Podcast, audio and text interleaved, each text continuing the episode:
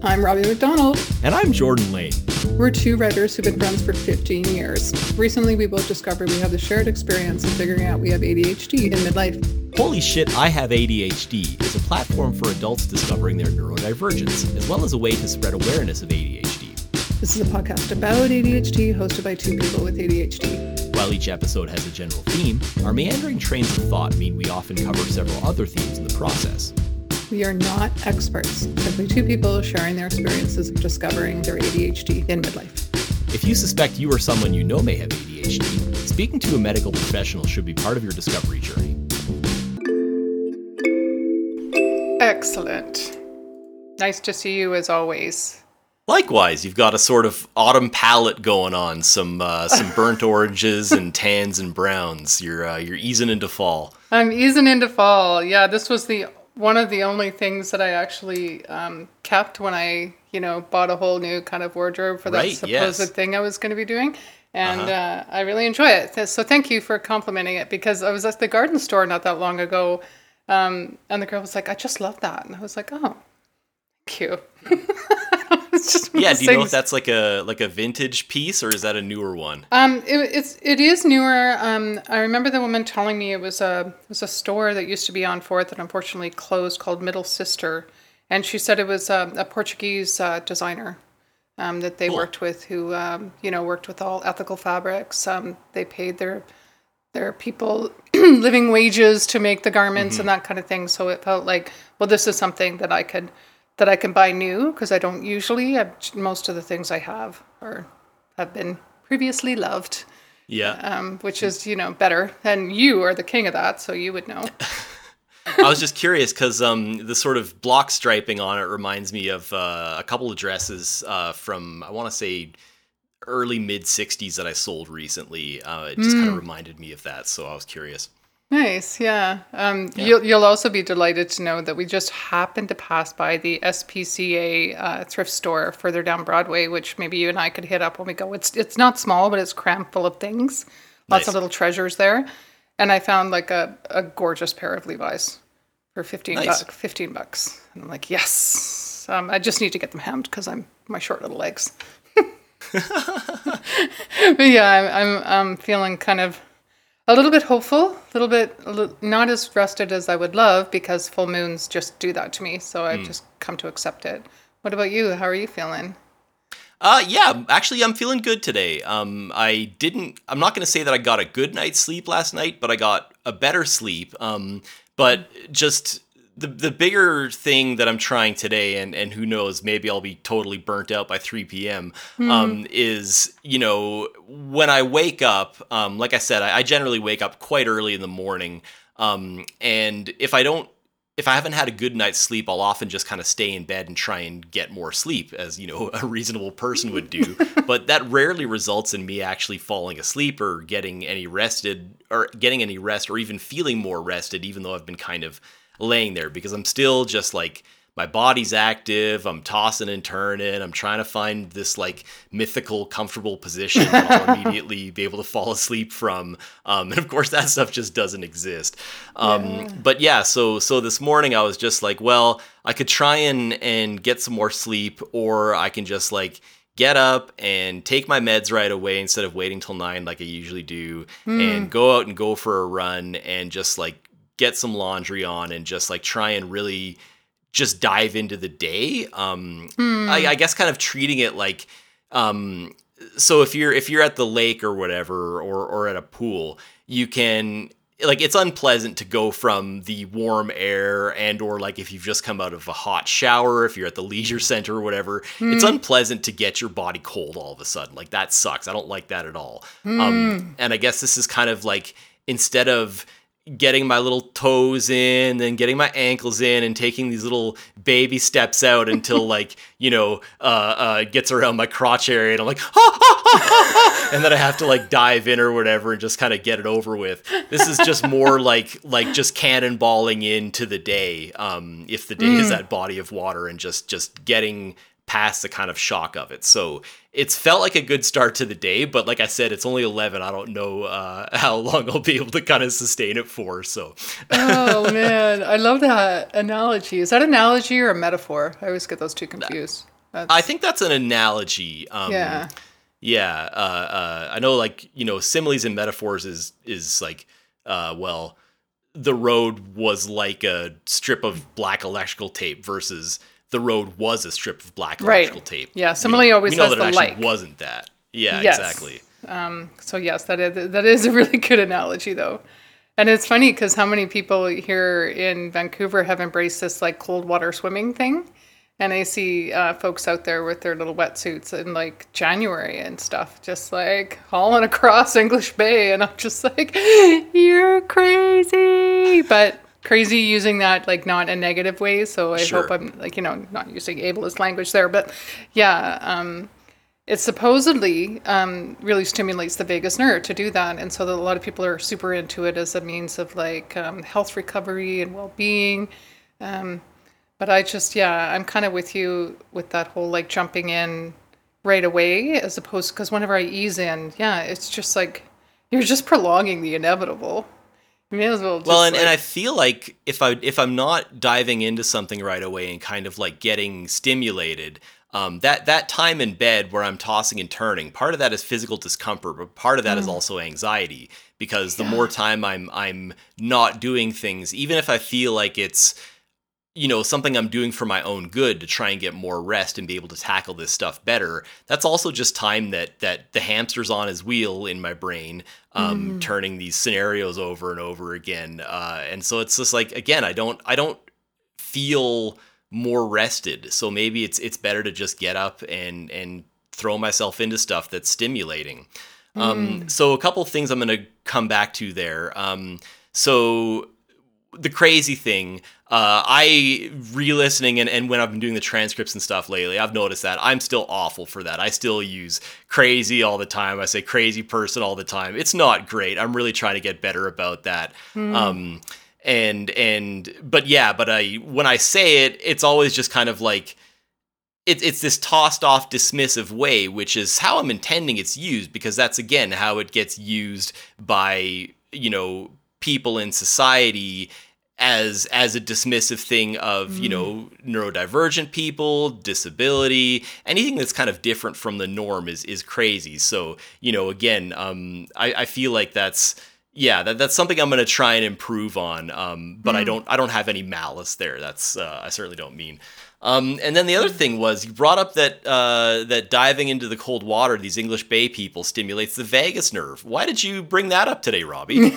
just because I thought it'd be kind of cool to talk about the vagus nerve today because it's on my mind and I've been doing some more research about it.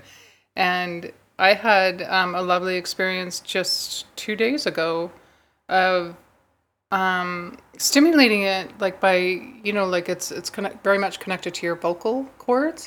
So I hadn't realized that one of the things that I was really drawn to uh, in Buddhist practice, especially, was when we would do these kind of chants, like you know, Om Mani Padme Hum, and then you would hold this kind of vibration in your throat, and those were some of like the most relaxed, calm, connected moments I had, and I didn't know that there was a physiological reason for that um, until I started kind of looking into this vagus nerve stuff. And I'm like, oh, so even something as simple as like gargling.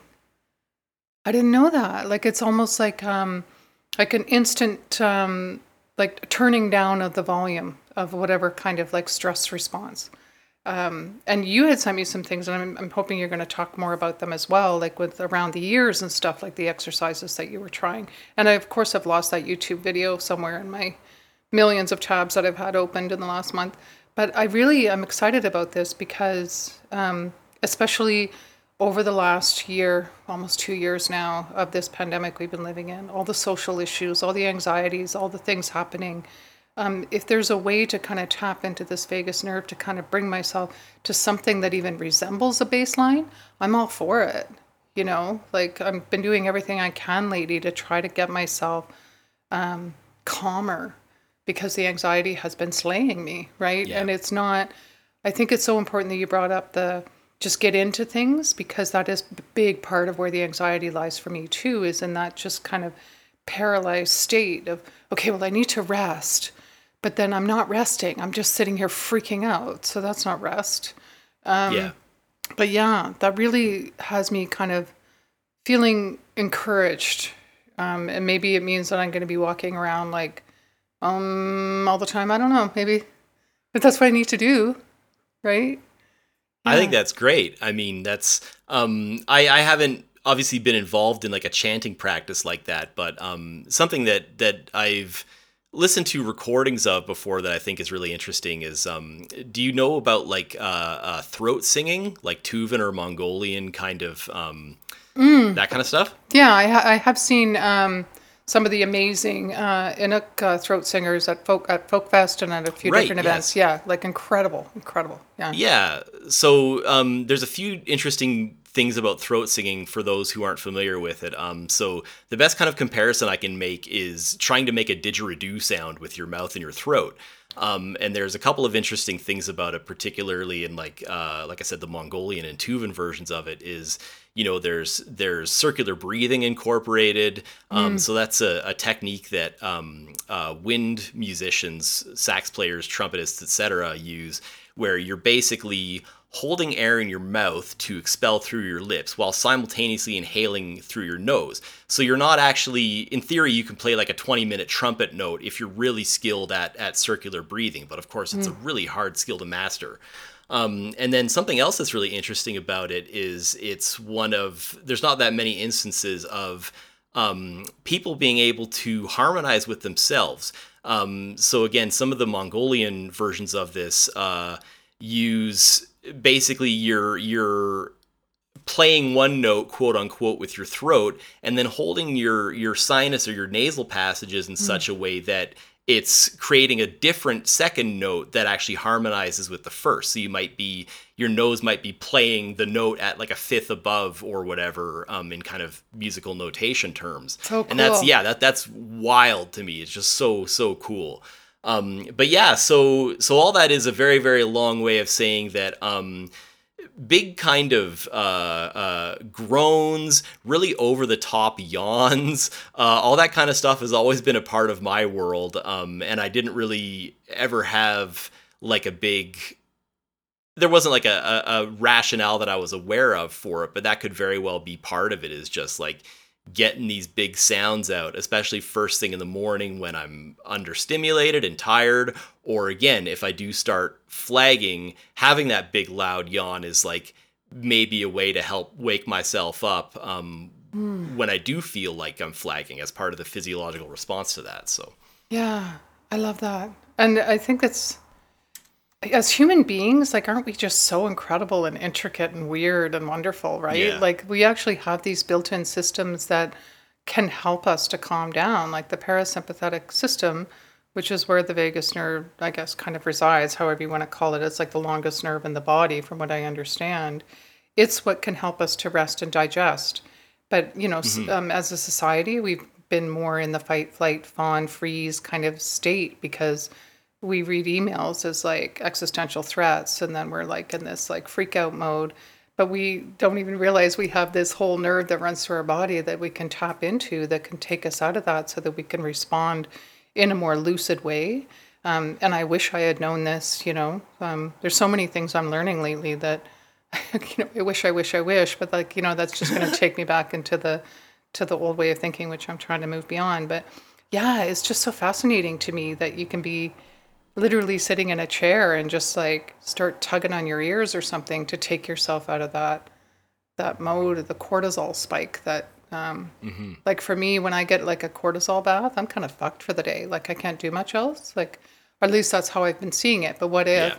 i start now when that cortisol rent starts to come over me like to try to tap back into the rest and digest space um and and get on with it right? Instead of uh yeah, spiraling, for lack of a better word, right? I know we've talked about spiraling on the show before. Um, it's not easy with ADHD to to remember that though, right? To remember Yeah. that there's tools, that there's things to do that can calm us down and take us out of that that place. Um, yeah. Have you have you been uh, using it the the ear thing? That you sent Well, me? I was just gonna say that um, those tools are kind of like I was talking about um, uh, not realizing that my friend in fact had a dishwasher when I was cleaning up, and yeah, it's just those those are the first things to go a lot of times. Are like you get stressed out. I think John brought this up too when he was on, and and the first thing that you forget is your tool um, that, that you have. Like yeah, oh yeah, I've solved this problem before. Um, so yeah, so uh, what R- Robbie was referring to there was um, this video that I passed on to her a while ago that I got from my friend Brooke.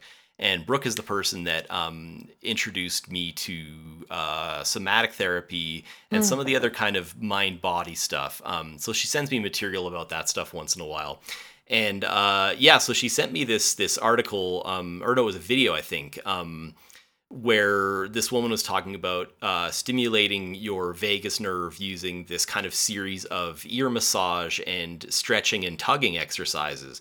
So just kind of pulling on your lobes, pulling on the sides of your ears, um, grabbing the little I don't know what the little kind of nubbin that Yeah. goes inside your ear is is called, but grabbing those things and kind of turning them. I don't know. I, if if I could remember what you called the piercing, I could probably work backwards them from there to figure out what the body part was called. But I can't get my my brain fingers on either right now. Um, and yeah, and so speaking of brain and fingers, uh, uh, temple massage, um, these kinds of yeah, uh, rubbing the, the the the part of your skull behind directly behind your ears, all those kinds of areas there, and just kind of basically stretching your ears in pretty much any direction that the flesh can move, and then massaging the kind of accompanying areas. Um, and so I tried this exercise, and I was really surprised, um, pleasantly surprised by how good I felt after doing it. I felt a little bit more awake. Um, I certainly felt calmer. Uh, now, of course, I don't know. I don't have the you know kind of knowledge to distinguish between is that an effect of this or is that just an effect of like you know doing massage and and that kind of self care for myself, kind of self care stuff for myself because I don't do very much of that stuff, frankly.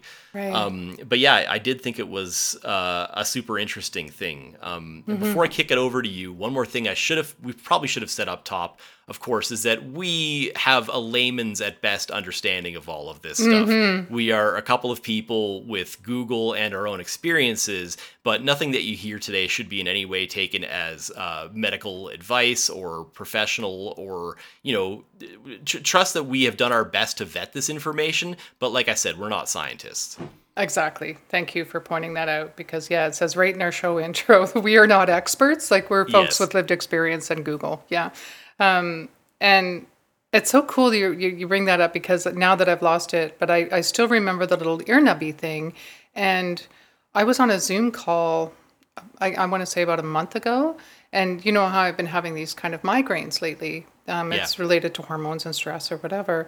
Um, but I was in the middle of the Zoom call and it was, you know, going to potentially lead to some money. So I couldn't bail.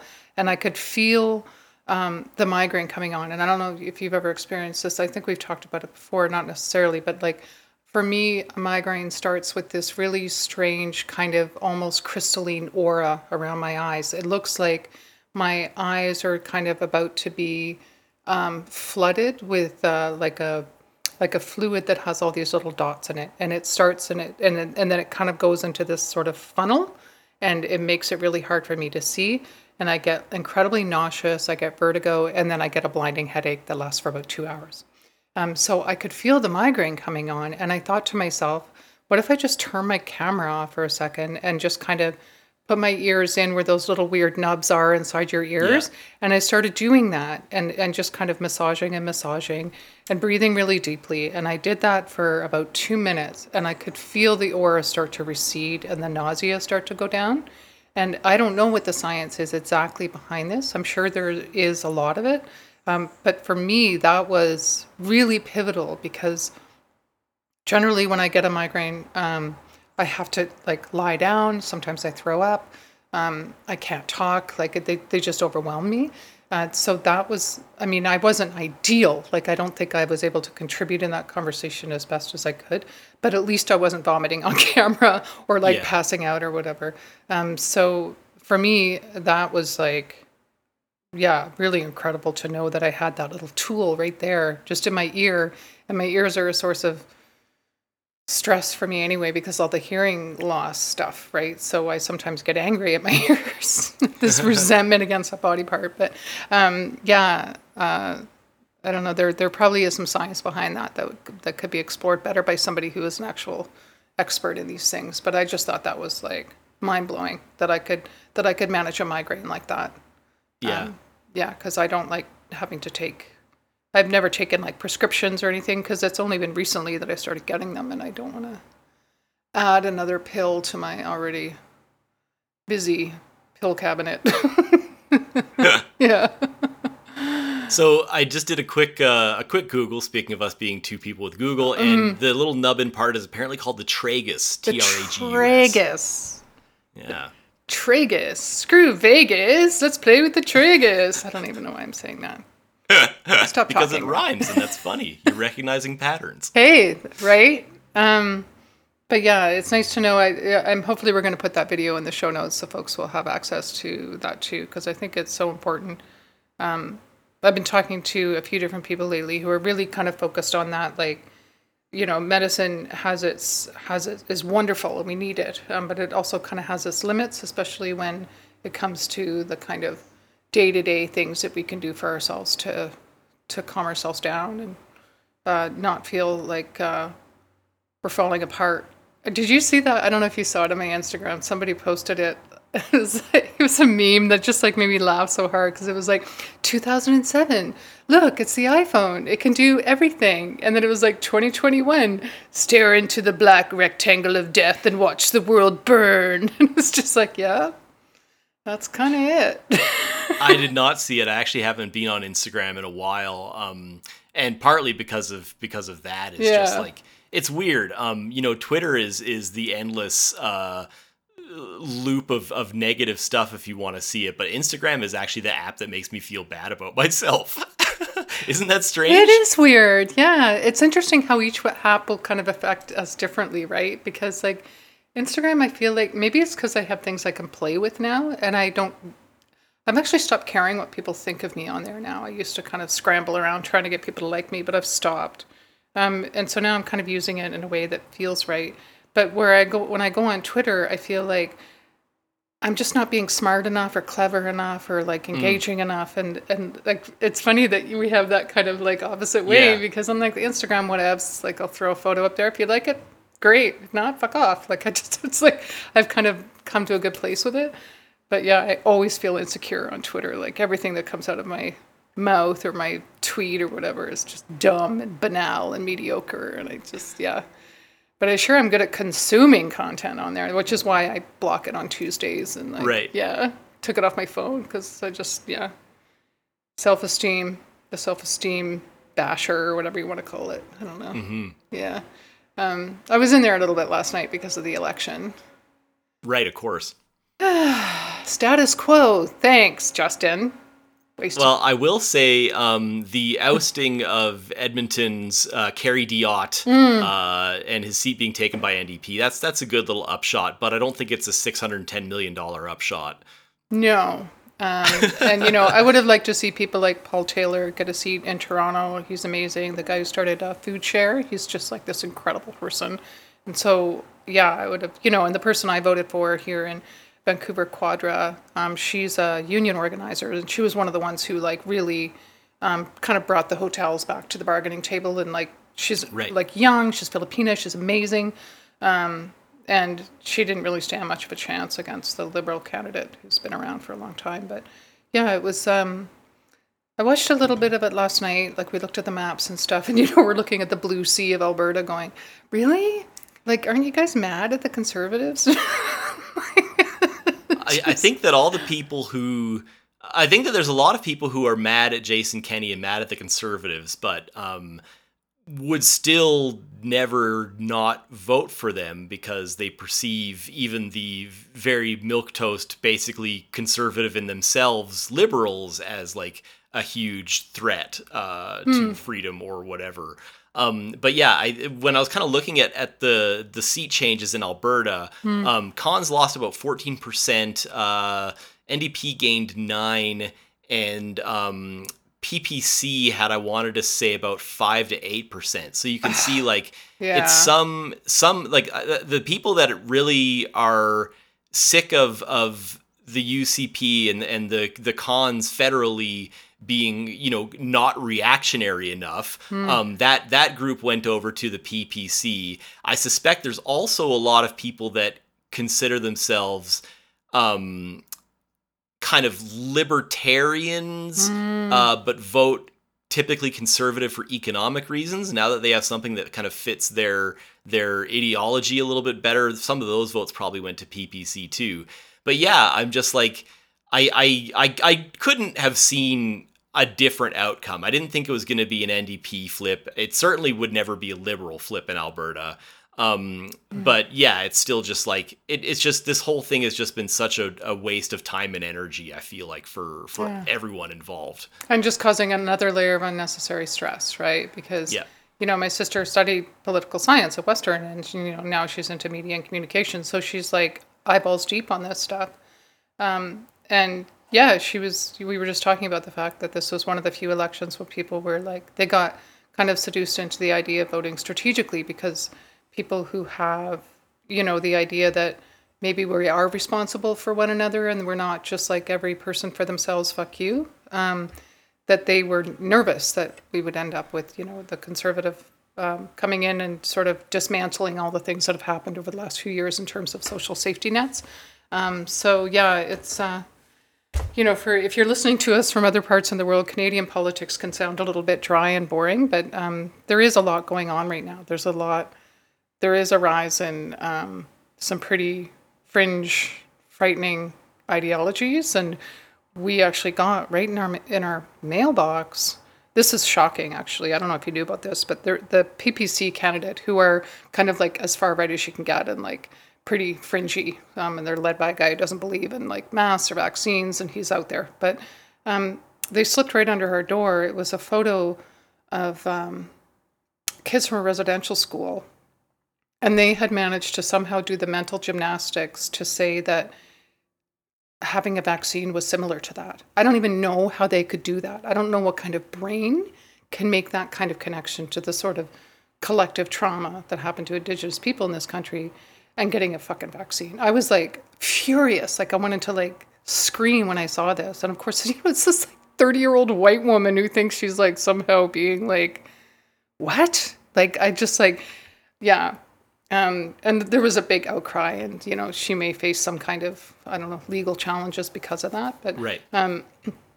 they were really sneaky this election too. I was getting text messages. I actually, I'm not proud of this, but I told a text bot to fuck off because I was just like, "See, can you not text me at nine o'clock at night with your conservative crap? Like seriously, how did you even get this number? Get bent?" And then afterwards, I was like, "Was there a person there, or was that like an automated thing?" So I felt kind of bad. Like maybe I was, uh, because a lot of people have said this is the ugliest election we've had in a long time. Like the things that it has brought up, the anger people are feeling about the ongoing pandemic and how it's been handled differently, you know. And I feel bad for folks in Alberta the way it is, it's played out just because things opened up too quickly, you know. Yeah. Uh, sorry, Jordan. I hope I'm not. No, that's okay. Yeah. Um. Yeah. No. It's uh. Uh. Shoot, I had something I was gonna say about that. Um. I have forgotten what it is now, but yeah, it's uh, it's it's been not great to kind of see. Um. Uh. Oh, that that's what I was gonna say. Um. So what's interesting to me, though, actually following up this election and seeing that the PPC polled typically between like five and twelve percent um, uh, in, whatever district they had candidates running in. Um, obviously, the like eleven and twelve percent were, of course, all like Calgary Midnapore, Calgary Signal Hill. Um, it's just this is the heart of that shit. But what's what's interesting though is that um, I think that the media's constant following of this stuff, of these fringe candidates, of these hospital protests, all that kind of stuff, uh, uh, leads the population at large to believe that these beliefs are actually held by a larger portion of the population than they are. Yeah. Because, you know, like, you, it, it, it feels scary when there's that many people, but then when you see that, like, oh, they got 5% of the vote. Like, that's not that many people, Mm-hmm. but their voices are just amplified and centered so much, um, you know, in a kind of if it bleeds, it leads media Yeah. that, that you kind of, it, it, it, doesn't take well to like, you know, developing trust with your fellow citizens um, Mm-hmm. if you believe that they're all uh, uh, fringe crazy people. There's that word again.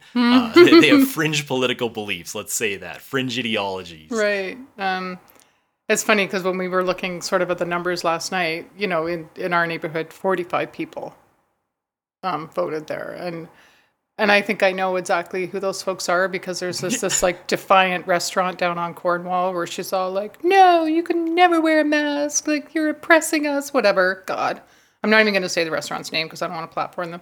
But um, yeah, I know like exactly that little cluster of like, you just need vitamin D. Those those are the folks. Um, anyway, Yeah. you know, whatever.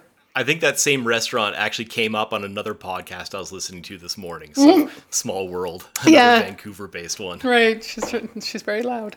Um, but uh, yeah. Anyway, political stuff aside, I think I was somewhat relieved not to be waking up to a conservative government this morning, um, even though it is, you know, like you said, it was a massive waste of money and time and and energy. Um, but here we are. You know, hopefully. Yeah, and it's just it's especially frustrating when you know CERB has been cut off because you know obviously that's that's fucking too expensive. But we can spend six hundred and ten million dollars on an election. Like fuck that. The CERB would have been a way better use of that money. Like there's Yeah. there's no argument there. Yeah. Um, but yeah, uh, so to return to kind of vagus nerve stuff, um, I was doing a little bit of reading about it uh, yesterday and today, and a few things that I found kind of interesting about it. Um, so we've talked a little bit before about both of us having really kind of sensitive stomachs.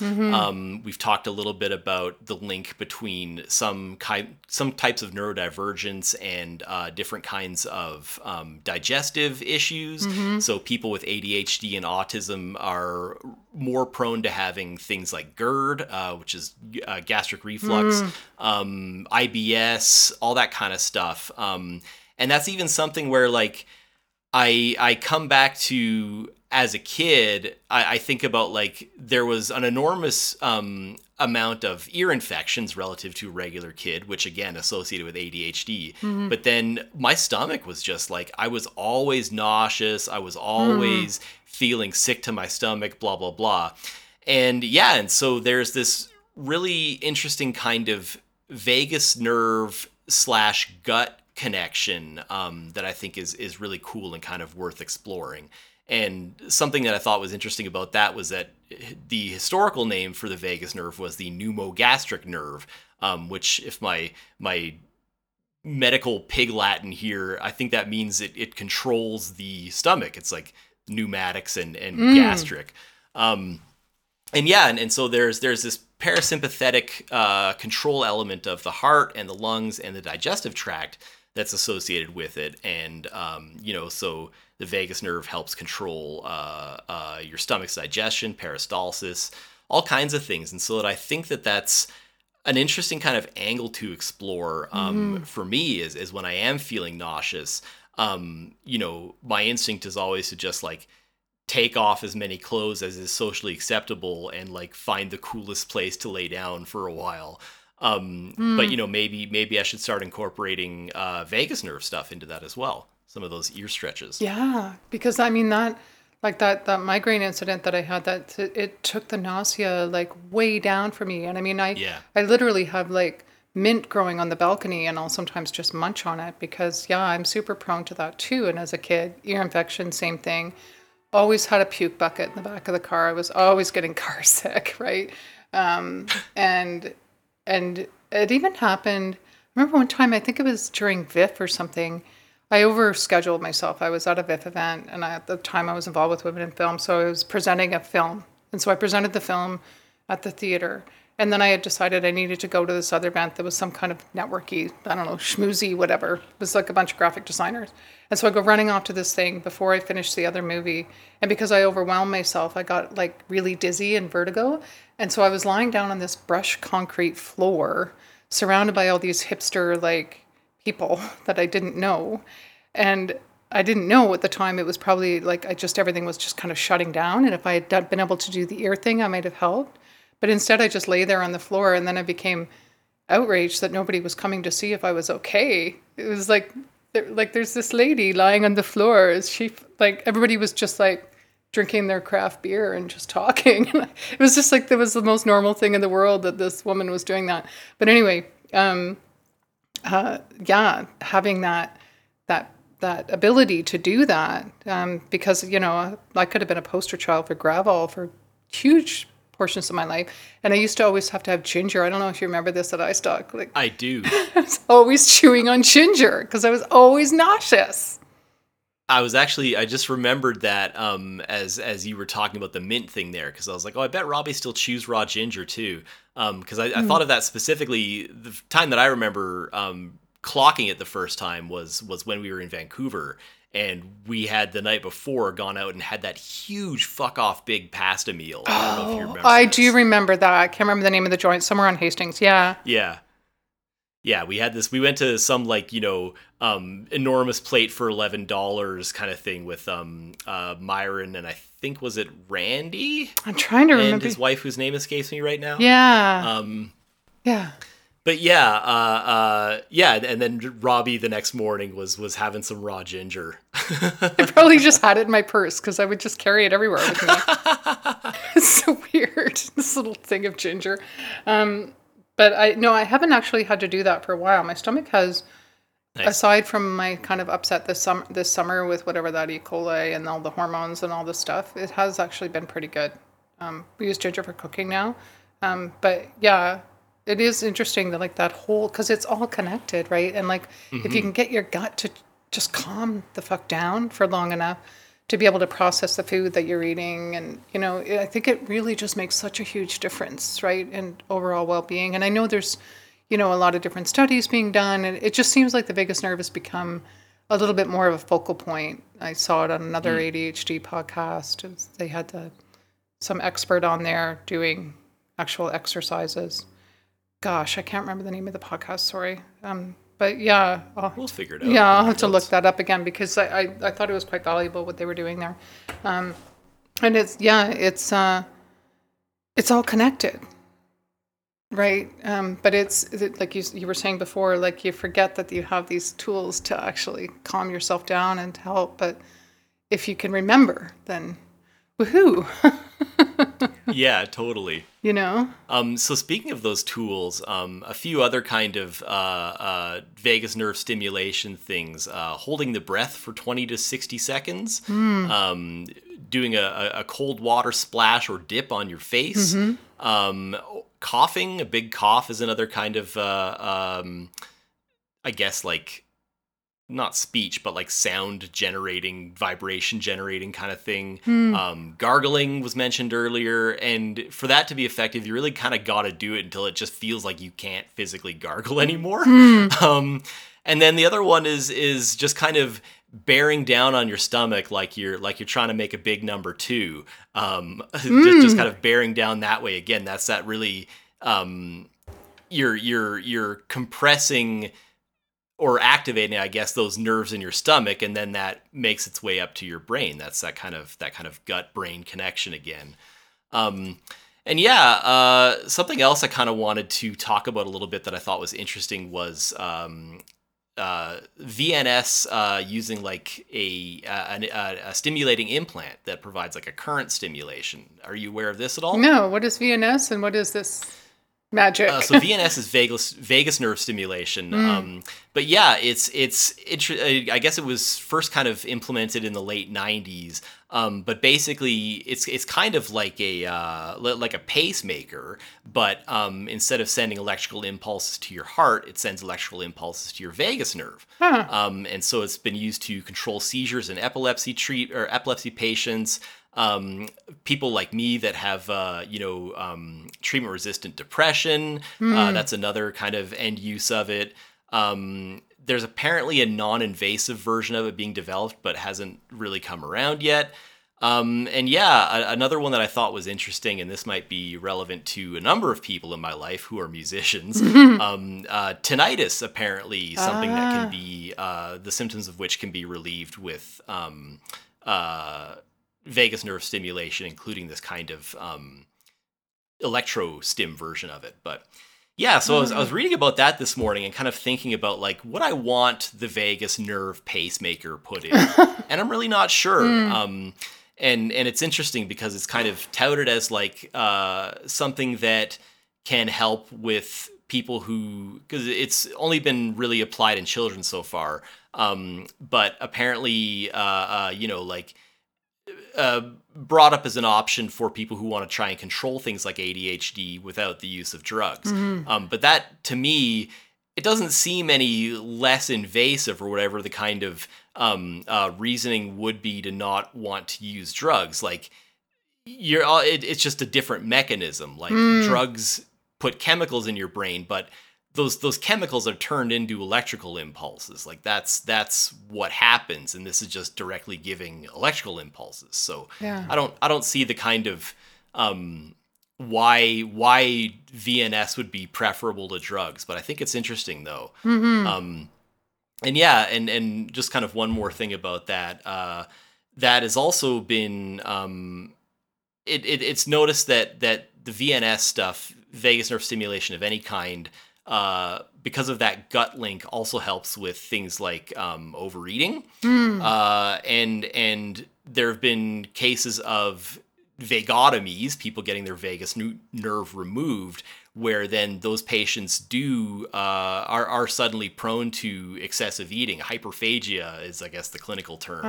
Um, so it you know that's pretty obvious right there. Then that that nerve plays some role in conveying satiety, um, uh, you know, as well as other digestion elements. And yeah, and I think it's interesting that like if there is a link between um, your vagus nerve kind of not functioning as well as a neurotypical person, neurotypical person's quote unquote, and having things like ADHD, autism, etc. Like like that that would explain a lot if if the thing that helps you regulate all of these things um, around your fight or flight responses, around your satiety, your kind of body awareness. That would make sense if that's also something that doesn't work the same way um, in neurodivergent people. So yeah. Yes. Like a million times yes to all of that. Thanks for um for schooling me on that too because I didn't even know about, you know, this like electrical current stimulation thing. Like, it does sound a little bit like almost dystopian in a way, but you know, I'm sure uh, there are people who are actually benefiting from it. Um, but yeah, that's so interesting that this one nerve in your body can just like have s- such a profound effect on every aspect of your life, you know? Um, and yeah, we didn't, for whatever reason, that didn't get developed enough when we were kids, or it didn't grow, or we didn't, we couldn't tap into it. Um, yeah, like I don't know if you saw um, the the thing that I wrote yesterday. Speaking of like cannonballing, I finally like sat down. No, I haven't actually read that yet. Okay, so I finally wrote like 1,100, 1,200 words on my ADHD discovery and a little bit of reflecting on my upbringing and background and why it was, and really basically just I didn't even wasn't even out of the birth canal before some shit was happening with me, right? So um, it just makes me wonder like if that's part of why that didn't develop properly for me is a like the trauma that my mom experienced in childbirth of having someone stick a needle in her hip when she didn't want it in the middle of a contraction and then getting an infection and us being separated. Um, so i probably would have been bottle fed for a little while instead of having my mother's milk. Like all those things i think probably contributed.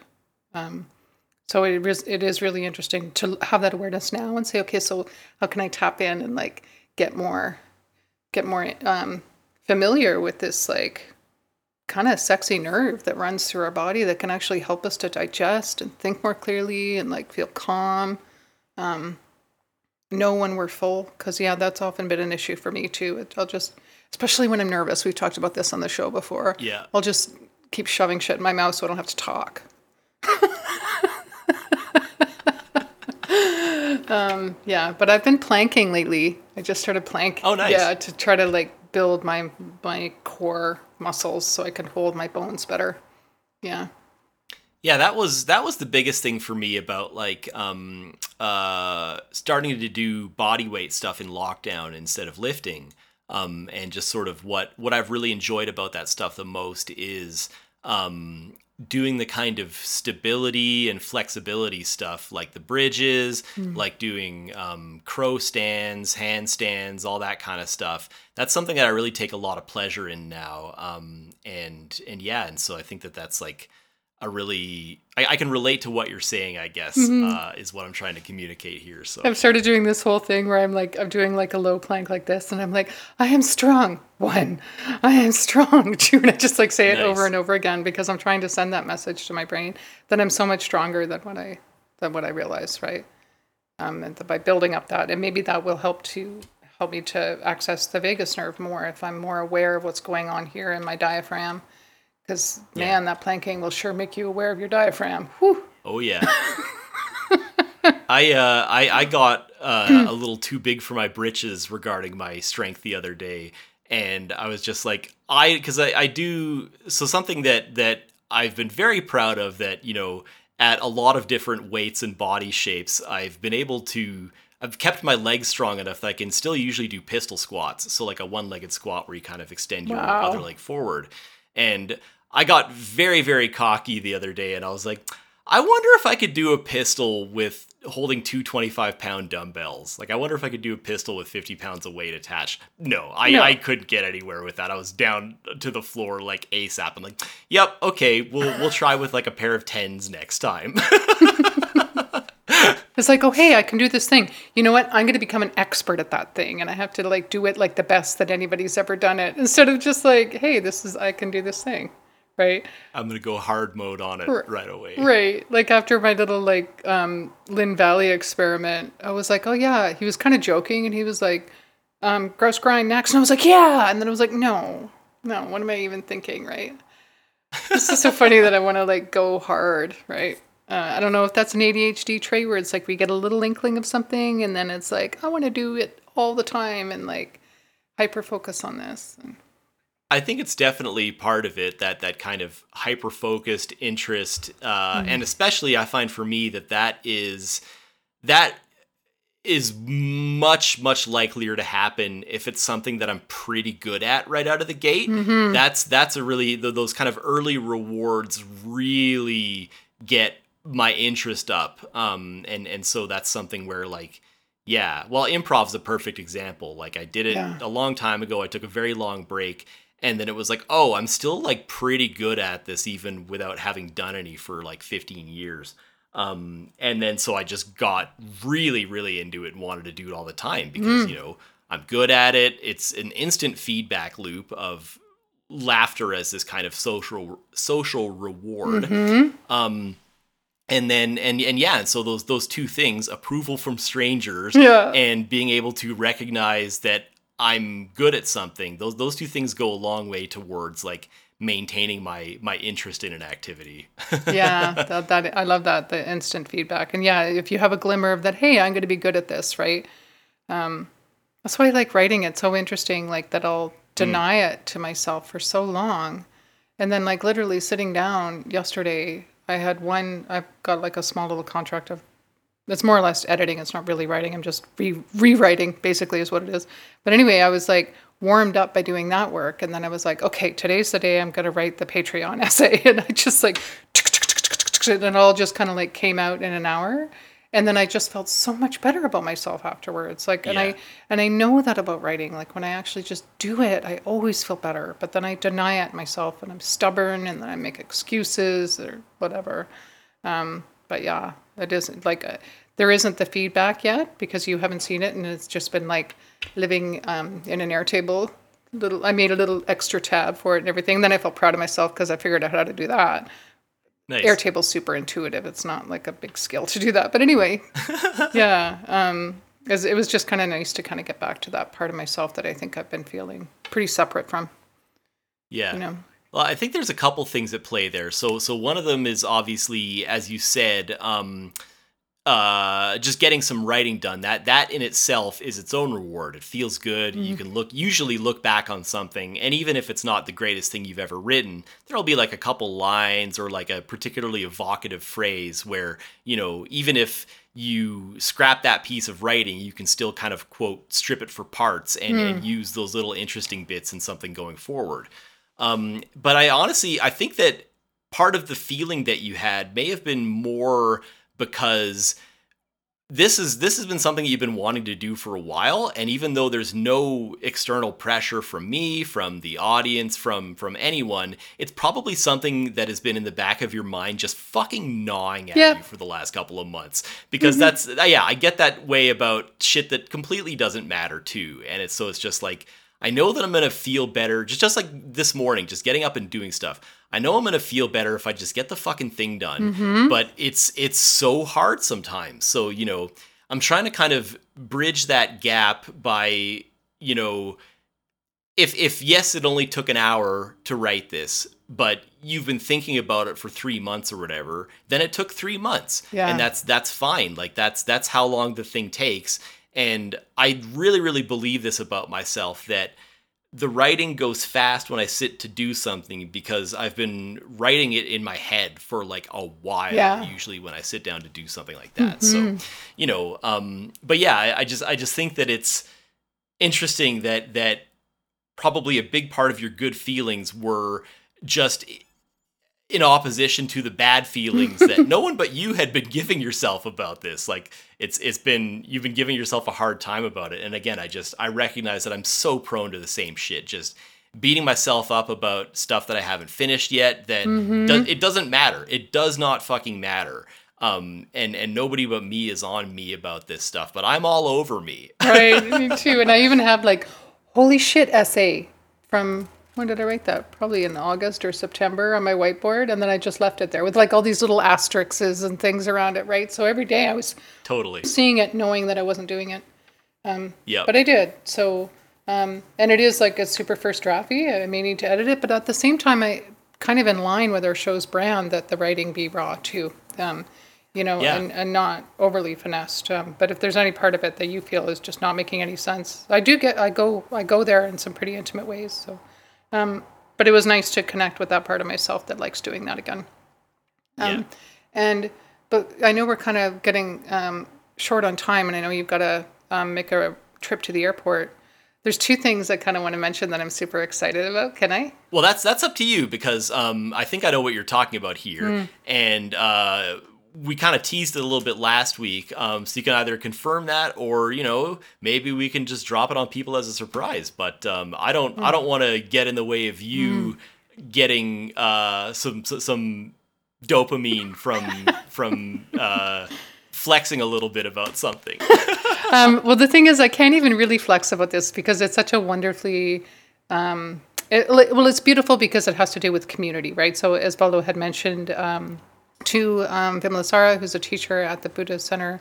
Um, some folks may know her as um, Valerie Mason John. She's a very well known um, black activist in the UK um, and a writer and um, a Buddhist teacher. She's a really lovely human being.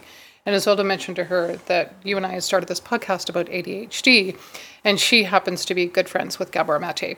Um, so when he just mentioned it, you know, as this is what Robbie's up to, she was like, "Oh, I'll, I'll hook you up," and and I didn't think that anything would actually come of it. But as it turns out, um, she did email him after she had listened to the show and um, talk to him about what we're doing. And he has agreed to come on our show in January. So, in January, after things have kind of settled, he's very busy right now. Um, we will be chatting with Gabor Mate on Holy Shit, I Have ADHD. And it, it does feel a little bit, it won't be real until it's actually happening for me, but it does feel exciting to be able to share that with people that that this is like this is what I love about life sometimes is you don't even know that something wonderful is going to happen and you just you know let people know what you're doing and something wonderful happens right? So yeah, Yeah. I'm really looking forward to that because Scattered Minds has been huge for me.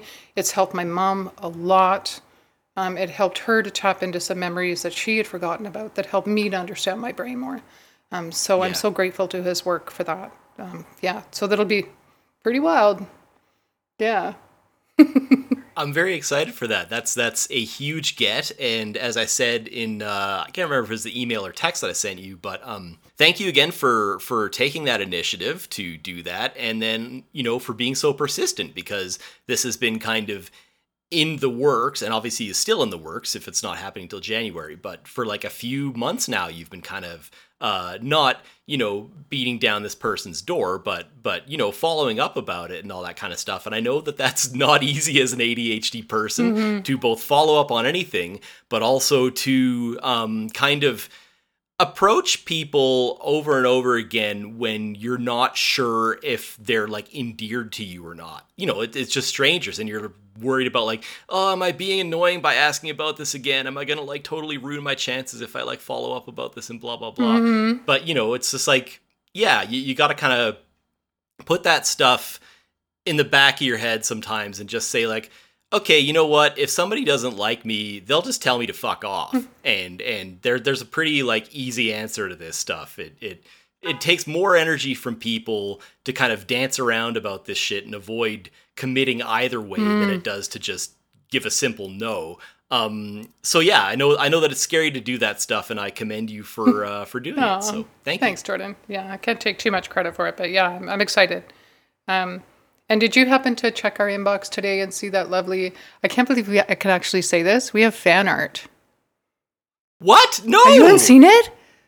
I, I have not. I don't think I've looked at that email in like a week. Probably. I've just been fucking. Honestly, I've been a little bit neglectful of uh, of of pod stuff this past two weeks oh, or so. Oh my goodness, Jordan! I thought you had just marked it unread so no. that I could see it. Okay, let me no, pull no. it up. Um, so. Uh, so, are you going to share it, or should I be pulling up the Gmail? Um, well, well, you can also pull it up. Um, her name is Susanna Kluster, um, and she sent us this lovely drawing that she made of the two of us based on the graphic that we sometimes share on socials. And she put hyper focus on the positive at the top. And I answered her, and she said, "Yes, you can absolutely use my sketch." Yo, See? this is so good. Susanna. Ah! Susanna. I know. That was my response. I had goosebumps when I opened that. I thought you had already seen it. This is a nice surprise. No, we're doing this like this we're talking. This is amazing. I uh, we'll, we'll maybe have to include a little a little bit of the video for this or of the uh, of of a still or something. But I am just grinning ear to ear right now. This is fantastic. Yes. I can't. Wow. Isn't that lovely?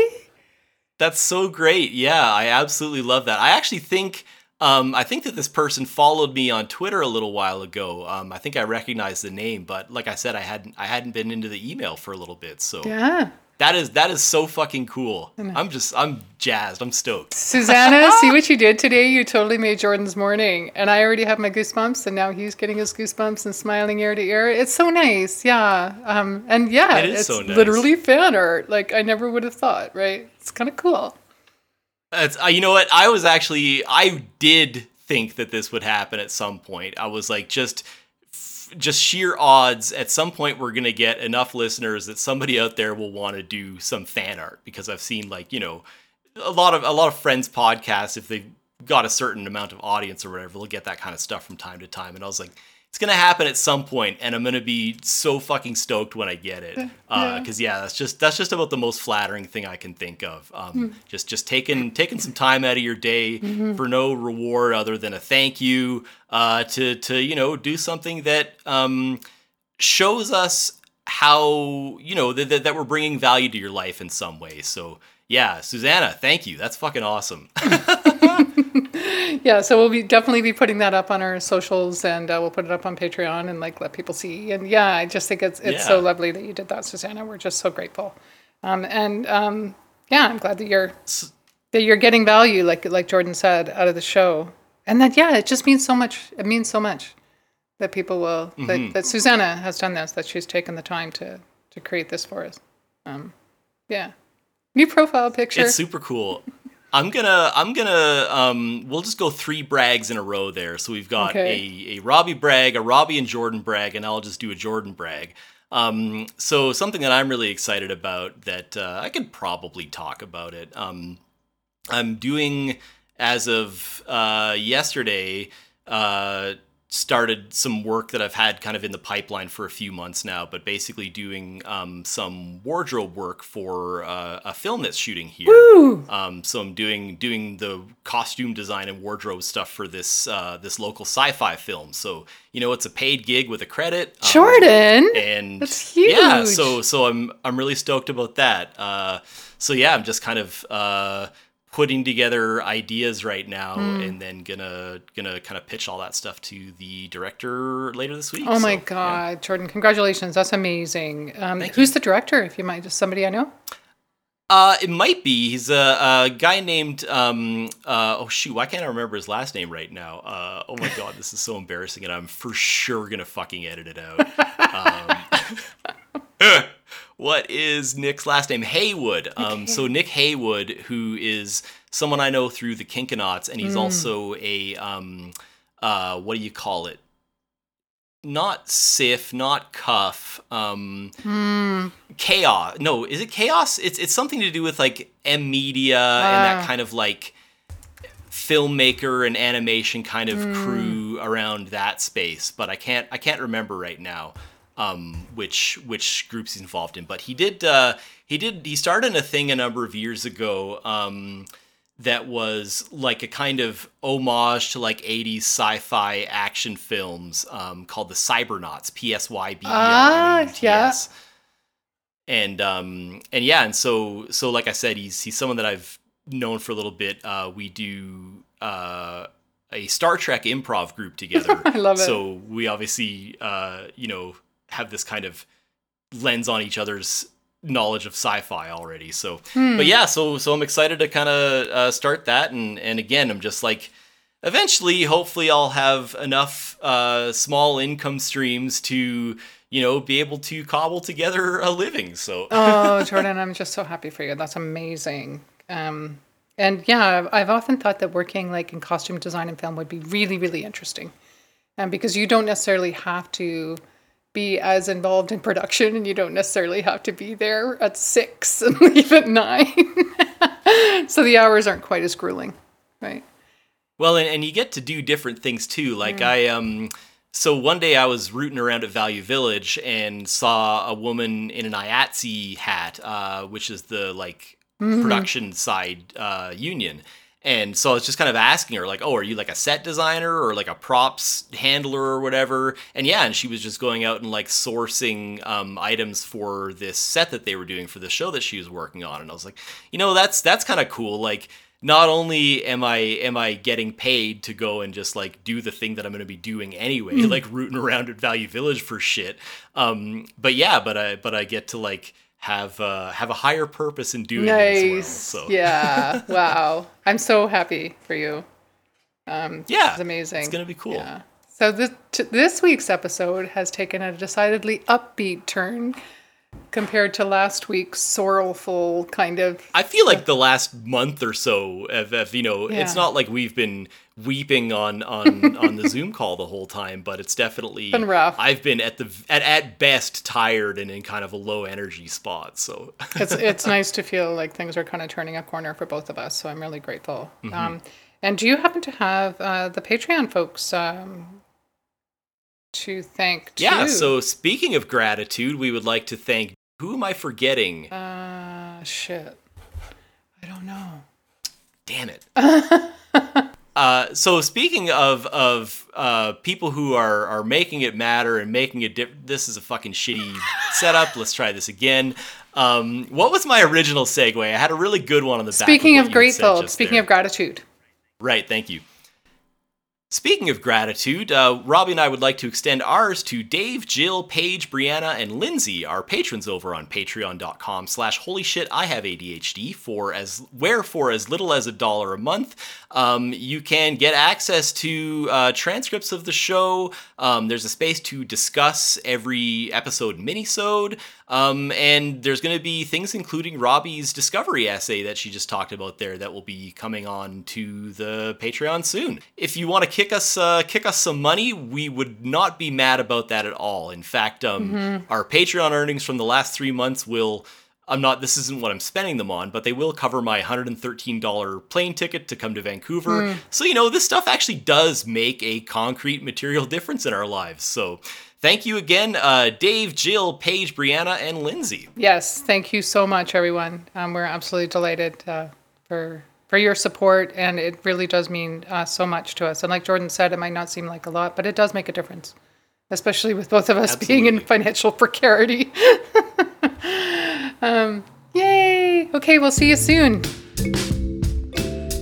If you enjoyed Holy Shit, I Have ADHD, subscribing to and reviewing it on your podcast platform of choice helps more neurodivergent folks find us, as does following and promoting the show on social media.